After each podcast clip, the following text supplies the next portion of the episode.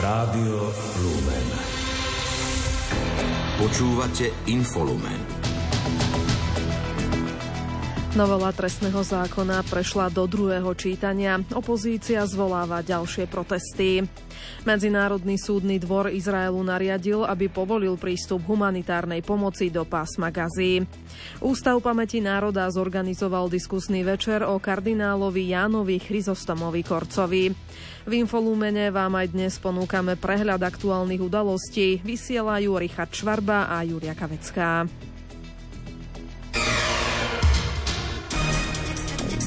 Domáce spravodajstvo. Poslanci Národnej rady dnes posunuli do druhého čítania vládnu novelu trestného zákona, ktorou sa má zrušiť úrad špeciálnej prokuratúry. Má tiež dôjsť k viacerým zmenám pri trestných sadzbách. Parlament o novele rokuje v skrátenom legislatívnom konaní. Predseda SAS Richard Sulík zostavil 16 absurdít novely trestného zákona. Na konkrétnych príkladoch ukázal, aký vplyv na bežných ľudí bude mať, ak by poslanci prijali zmeny v trestnom zákone. Predseda Národnej rady rady Peter Pellegrini reagoval, že trestný zákon bude medzi prvým a druhým čítaním zmenený, ale nespomína ako konkrétne. O ďalšom postupe dnes hovorila aj koaličná rada. Potvrdil to minister životného prostredia Tomáš Taraba. No postup bude úplne ten istý, že budeme teraz počúvať, e, e, čo prinesie opozícia do tej vecnej debaty. Teraz nehovorím to, že niekto 1500 krát povie, že ten zákon sa mu nepáči, to už sme počuli. O to zákone je najväčšia možná debata, aká kedy bola. Už sa to asi rokuje 11 11. deň. Ak budú akékoľvek normálne návrhy, tak sme ochotní počúvať. Poslanec Gábor Grendel z Hnutia Slovensko však hovorí, že avizované pozmenujúce návrhy pri novelizácii trestného zákona sú len smiešné prísľuby od koalície. My na toto určite nenaletíme. Robert Fico úplne jasne povedal, že podstata sa nemení tým je povedané všetko. Keďže sa podstata nemení, tak e, tie zmeny budú len kozmetické, tak, aby špeciálna prokuratúra zanikla, aby udelili beztrestnosť svojim ľuďom tak, ako potrebujú. Čiže nám to určite stačí.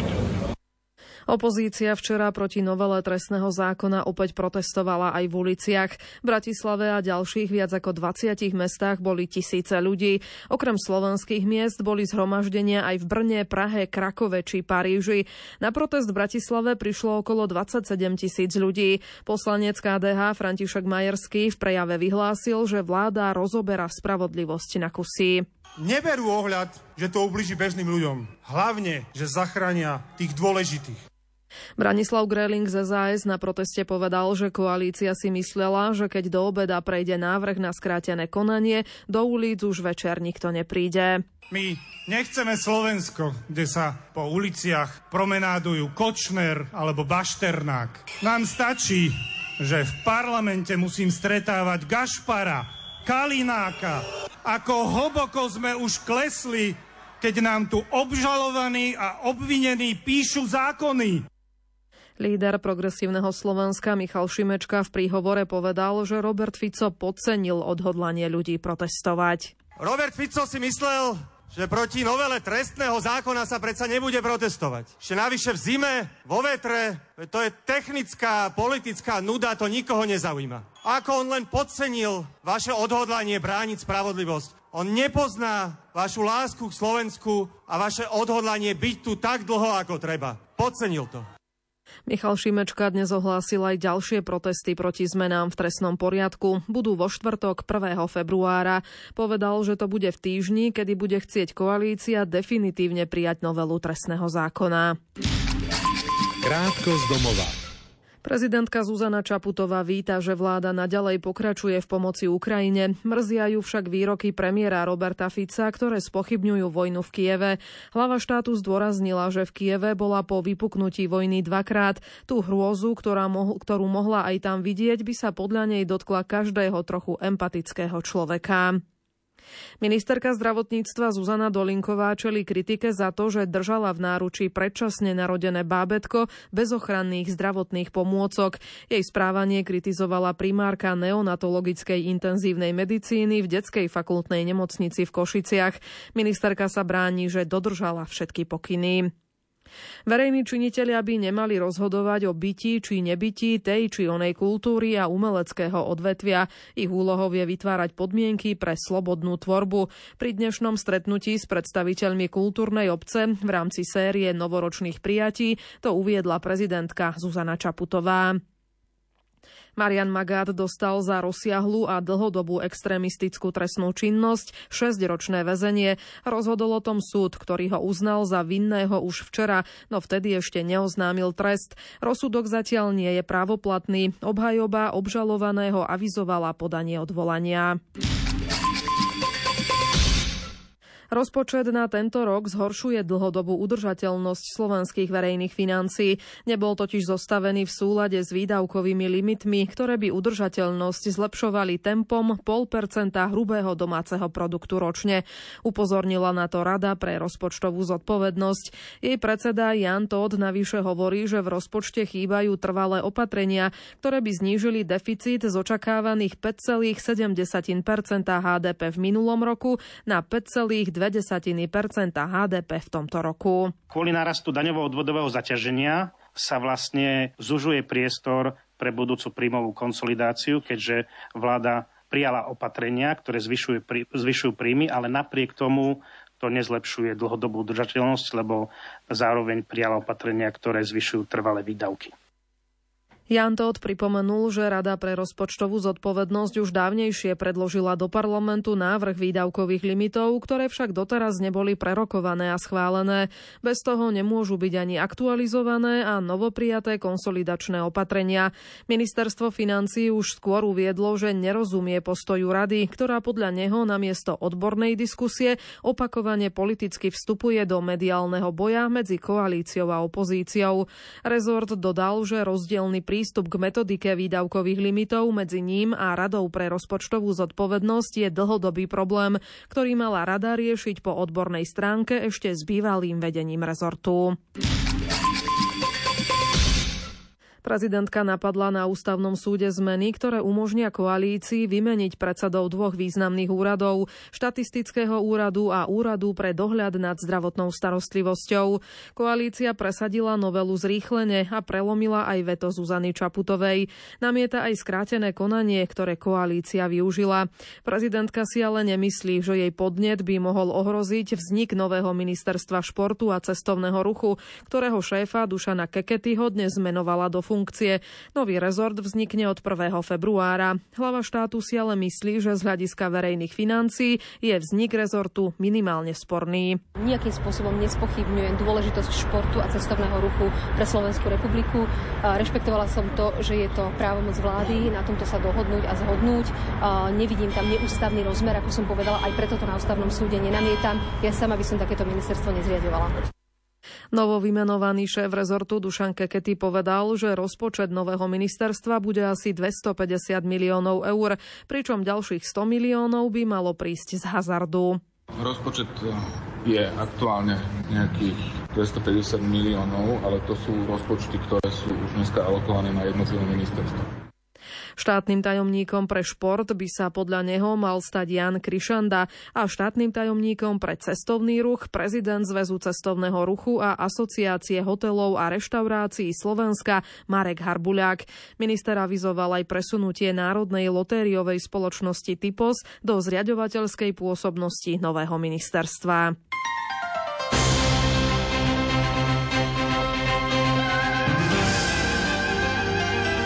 cirkvi. Ústav pamäti národa v spolupráci s Polským inštitútom v Bratislave zorganizoval včera ďalší diskusný večer.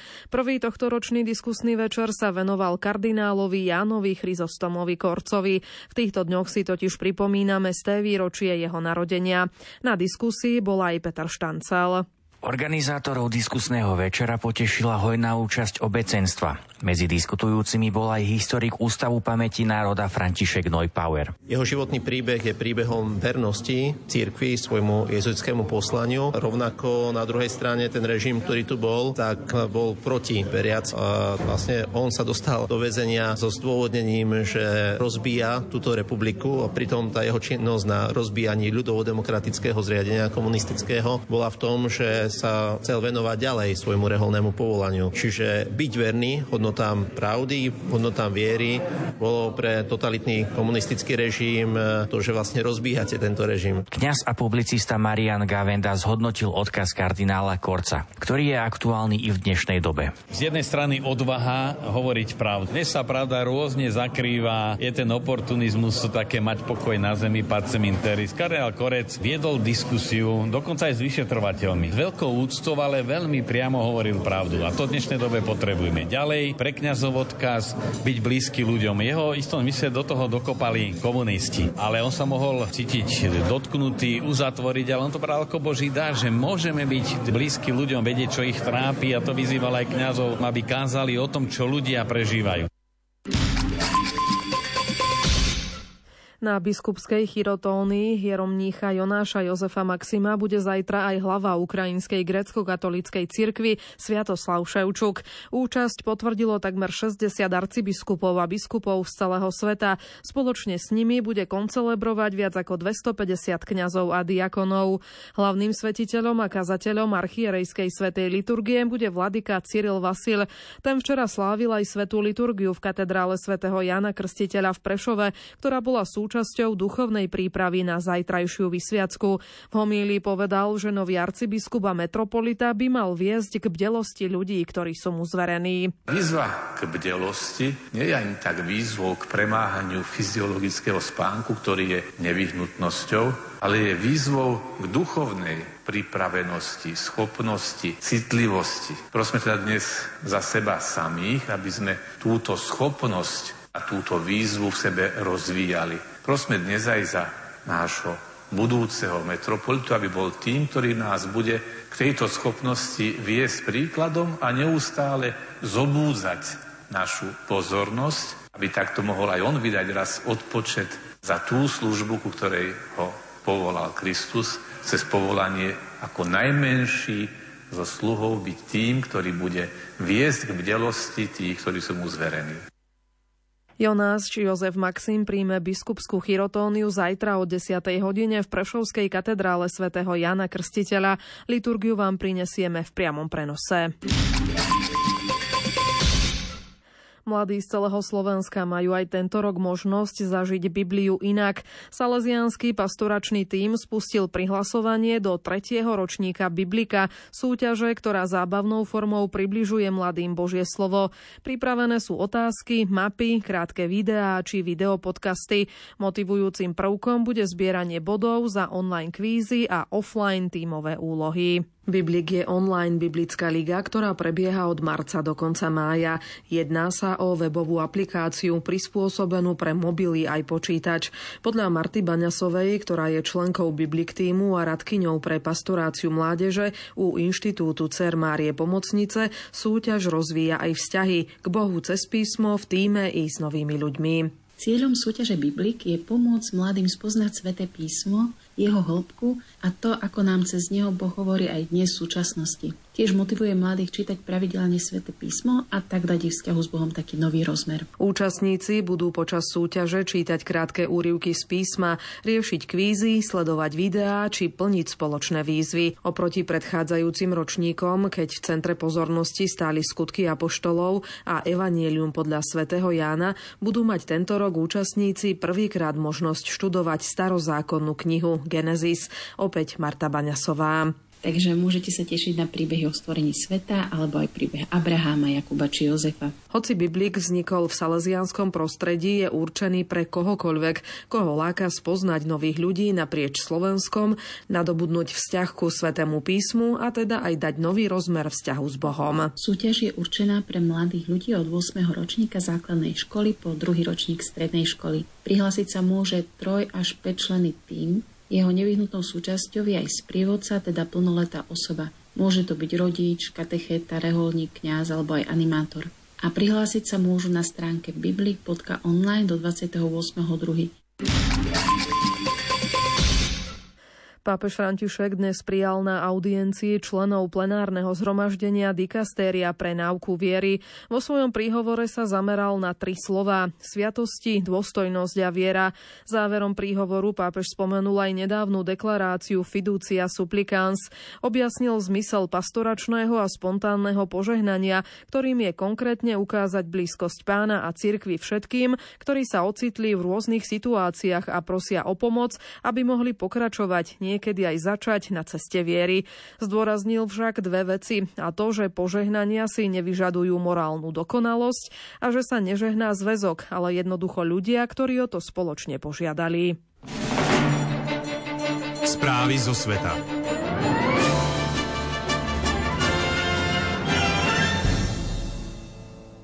Medzinárodný súdny dvor so sídlom v Hágu dnes Izraelu nariadil, aby povolil prístup humanitárnej pomoci do pásma Gazy. Takisto žiada, aby Izrael obmedzil straty na životoch a škody. Nenariadil mu však zastaviť vojenskú operáciu v Gaze. Turecký prezident Recep Tayyip Erdoğan vyjadril nádej, že tento verdikt zastaví útoky Izraela na palestínskych civilistov. Izrael ale tvrdí, že dodržiava medzinárodné právo a snaží sa v Gaze minimalizovať civilné straty. Téme sa venuje Iveta Kureková. Juhoafrická republika v decembri na pôde Medzinárodného súdneho dvora so sídlom v Hágu oficiálne obvinila Izrael z porušenia dohovoru OSN o genocíde. Súd žiadala, aby nariadil Izraelu zastavenie vojenských operácií v pásme Gazy. Súd dnes oznámil, že žalobu nezamietne a bude sa ňou zaoberať. Nariadil 6 tzv. predbežných opatrení na ochranu palestínčanov v pásme Gazy. Súdny dvor rozhodol, že Izrael musí prijať okamžité a účinné opatrenia, aby zabezpečil poskytnutie naliehavo potrebných základných služieb a humanitárnej pomoci na riešenie nepriaznivých podmienok na život, ktorým palestínčania čelia. Takisto musí prijať opatrenia na zabránenie a potrestanie priameho a verejného podnecovania na páchanie genocídy. Rozhodnutie súdu je len dočasné a posúdenie obvinení z genocídy môže trvať celé roky. Súd zároveň žiada, aby ho Izrael do mesiaca informoval, čo urobil pre naplnenie nariadenia. Izrael obvinenia z genocídy odmieta a tvrdí, že operácia v Gaze je aktom sebaobrany pred palestínskym teroristickým hnutím Hamas. Aj keby súd nariadil Izraelu boje zastaviť, neočakávalo sa, že by to Jeruzalem urobil. Napríklad v roku 2022 Medzinárodný súdny dvor nariadil Rusku okamžite zastaviť vojenské operácie na Ukrajine, čo sa doteraz nestalo. Rusko a Ukrajina sa na pôde Bezpečnostnej rady OSN navzájom obviňovali zo zrútenia ruského transportného lietadla, ktoré podľa Moskvy prevážalo ukrajinských vojnových zajadcov určených na výmenu. Zahynuli všetky osoby na palube. Rokovanie sledovala Kristýna Hatarová. Bezpečnostná rada OSN dnes mimoriadne zasadla na žiadosť Ruska v spojitosti so stredajším pádom lietadla. Stroj sa zrútil v ruskej Belgorodskej oblasti pri hraniciach s Ukrajinou. Moskva tvrdí, že lietadlo zostrelila ukrajinská armáda a že na palube sa okrem členov posádky nachádzalo aj 65 ukrajinských vojakov, ktorí leteli na výmenu vojnových zajacov. Zástupca ruského veľvyslanca pri OSN Dmitri Poliansky vyhlásil, že všetky informácie, ktoré majú k dispozícii potvrdzujú, že ide o vopred naplánovaný a premyslený trestný čin. Vedúci predstavitelia Ukrajiny podľa jeho slov poznali trasu aj spôsob prevozu vojakov na miesto výmeny. Poliansky obvinil Kiev, že obetoval vlastných vojakov za geopolitické záujmy západu. Námestnička ukrajinského veľvyslanca pri OSN Kristina Hajovišinová obvinenia odmietla a uviedla, že Ukrajina o počte zajacov ani spôsobe ich prepravy nebola informovaná. Ukrajina Ukrajinu podľa rozviedky Rusko vopred neinformovalo o potrebe zaistiť bezpečnosť vzdušného priestoru v oblasti mesta Belgorod vo vopred stanovenom čase tak, ako to pri doterajších výmenách väzňov už niekoľkokrát urobilo. Krátko zo sveta. Recep Tayyip Erdoğan podpísal dokument, ktorým Turecko schválilo vstup Švédska do NATO. Bol to posledný krok v procese ratifikácie v Turecku. K rozšíreniu aliancie chýba už len súhlas Maďarska. Generálny tajomník NATO Jens Stoltenberg uviedol, že tento týždeň hovoril s maďarským premiérom Viktorom Orbánom, ktorý ho uistil, že Budapešť vstup Švédska podporuje. Nemecko odhalilo ruskú dezinformačnú kampaň na sociálnej sieti X, využíva tisíce falošných účtov. Jej cieľom je posilniť nevôľu Nemcov voči súčasnej vládnej koalícii, ktorú vedie Olaf Scholz a podkopať podporu Ukrajiny. Predsedníčka Európskej komisie Ursula von der Leyenová upozornila, že v roku 2024 je na obzore viac geoekonomického napätia od Červeného mora po Tajvanský prieliv. Podľa nej to znamená aj častejšie narušenie dodávateľských reťazcov a väčšiu nestálosť na energetických trhoch. Južná Kórea a Spojené štáty vykonali svoje prvé spoločné cvičenie kybernetickej bezpečnosti. Cieľom bolo podporiť spoločnú obranu proti narastajúcim kybernetickým hrozbám. Seoul a Washington pokračujú v hľadaní spôsobov obrany proti krádežiam kryptomien a iným nelegálnym aktivitám zo strany Severnej Kórei.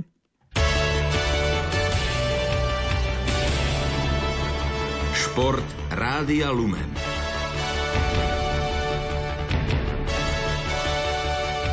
Hokejová typo z Extraliga má dnes na programe 39. kolo. Zatiaľ rozohrali dva zápasy.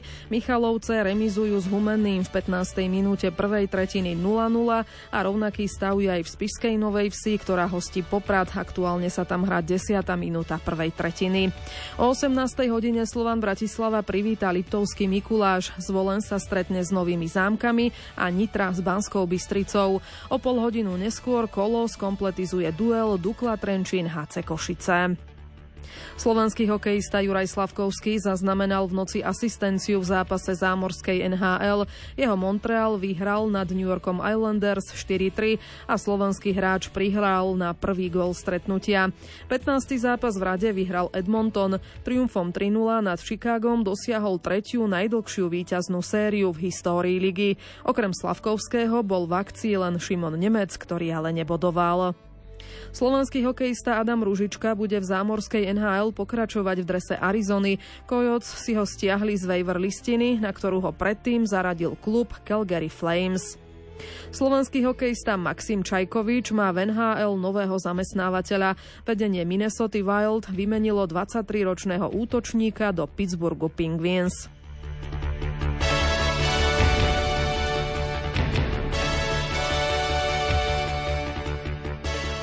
Slovenská tenistka Renáta Jamrichová postúpila do finále dvojhry junioriek na Grand Slamovom Australian Open v Melbourne. V pozícii turnajovej jednotky zvíťazila v semifinále nad desiatou nasadenou Japonkou Ene Kojkeovou 6-4-2-6-6-3. V prvom sete otočila z 2-4. Jamrichová si vylepšila svoje singlové maximum na podujatiach Veľkej štvorky. V dueli o titul nastúpi proti Austrálčanke Emerson Jonesovej.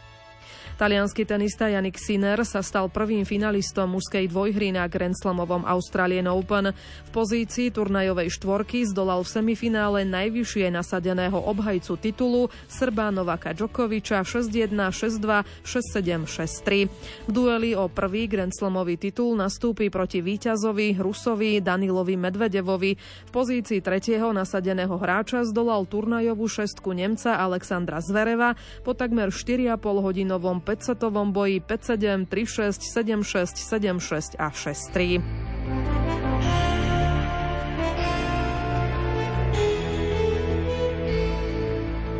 Anastázia Kuzminová sa vrátila do biatlonového kolotoča 59. miestom v šprinte na 7,5 kilometra na domácich majstrovstvách Európy vo Srbli.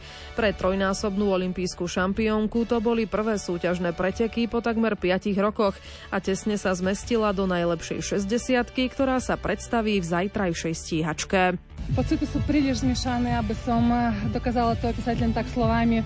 Je to radosť, že som dneska tu mala tú možnosť byť vôbec. Je to šťastie, že sem prišli diváci a tak veľmi, veľmi nás podporili a nebola to podpora len Nasti Kuzminovej, ale aj našich športovcov. Ďakujem veľmi pekne, lebo videla som, že od rána už tu stali, prišli aj pozbudiť chalanov eh, Obrovské. Ďakujem, lebo práve pre vás a pre nich som tu, tu dnes opäť a, snažila som sa robiť všetko, čo, na čo som dneska bola pripravená. Snažila som sa im dopriať takú Nastiu inú, ktorá dokáže zvládať ten stres a ten tlak na tej strelnice. Spolu s ňou bude zajtra štartovať aj Mária Remeňová, ktorá skončila zo šestice slovenských pretekárok najvyššie na 50. mieste s jednou chybou na strelnici. Z víťazstva sa tešila i Dalienová. Francúzsky biatlonista Antoine Gigonat získal zlato v šprinte na majstrovstvách Európy vo Srblí. V dnešných pretekoch predviedol čistú streľbu. Zo šestice domácich reprezentantov bol najlepší Tomáš Sklenárik, ktorý obsadil 56. miesto a ako jediný zo Slovákov postúpil do zajtrajšej stíhačky. S výkonom nebol spokojný, no verí, že v sobotu si vylepší postavenie. Škoda tej strelby, no, lebo bežecky si myslím, že sme to s trénerom dobre pripravili táto ľadová trať mi trošku nevyhovovala, ale snažil som sa bojovať až do cieľa, ale škoda tej strelby. Fúkalo zľava, ale na nástrele mi fúkalo celkom podobne, tak som to nechal tak, ale pravdepodobne bol silnejší a mohol som reagovať. Myslím si, že tá stíhačka by mohla výjsť a skúsim zabojovať zajtra. O čo najlepší posun hore. Jediný, kto vybielil oba terče, bol Matej Kazár. Už 40-ročný veterán dávnejšie ukončil aktívnu kariéru a štartuje len príležitostne. Streľbu zvládol čisto ako len jeden z 8 zo 127 členného štartového poľa, no Bežecký mu to, mu to nestačilo a skončil až na 84. mieste. Damian Cesnek bol 80. Šimon Adamov obsadil 90. miesto, Sebastian Ilavský bol 92. a Matej Badáň skončil na 90. 7. pozícii. Rakúska lyžiarka Stefany Fenírová triumfovala v zjazde Svetového pohára v Cortine d'Ampezzo a dosiahla druhé víťazstvo v kariére. Zvíťazila s náskokom 39 stotín sekundy pred švajčiarkou Larou Gutovou Behrámiovou. Na spoločnom treťom mieste skončili domáca Sofia Godžová, ďalšia rakúšanka Christina Agerová a aj kanadianka Valéry Grenierová. Preteky poznačili pády viacerých lyžiarok. Američanka a líderka celkového poradia Mikaela Šifrinová skončila v ochrannej bariére a mala problémy s ľavou nohou. Americký lyžiarský tým ale informoval, že predbežné vyšetrenia neodhalili poškodenie väzov.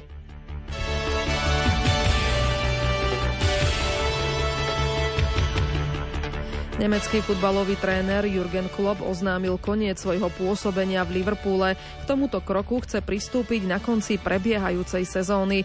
Urobil tak napriek tomu, že Dvrec má podpísaný kontrakt do júna 2026. Rozhodnutie zdôvodnil vyčerpaním. Počasie.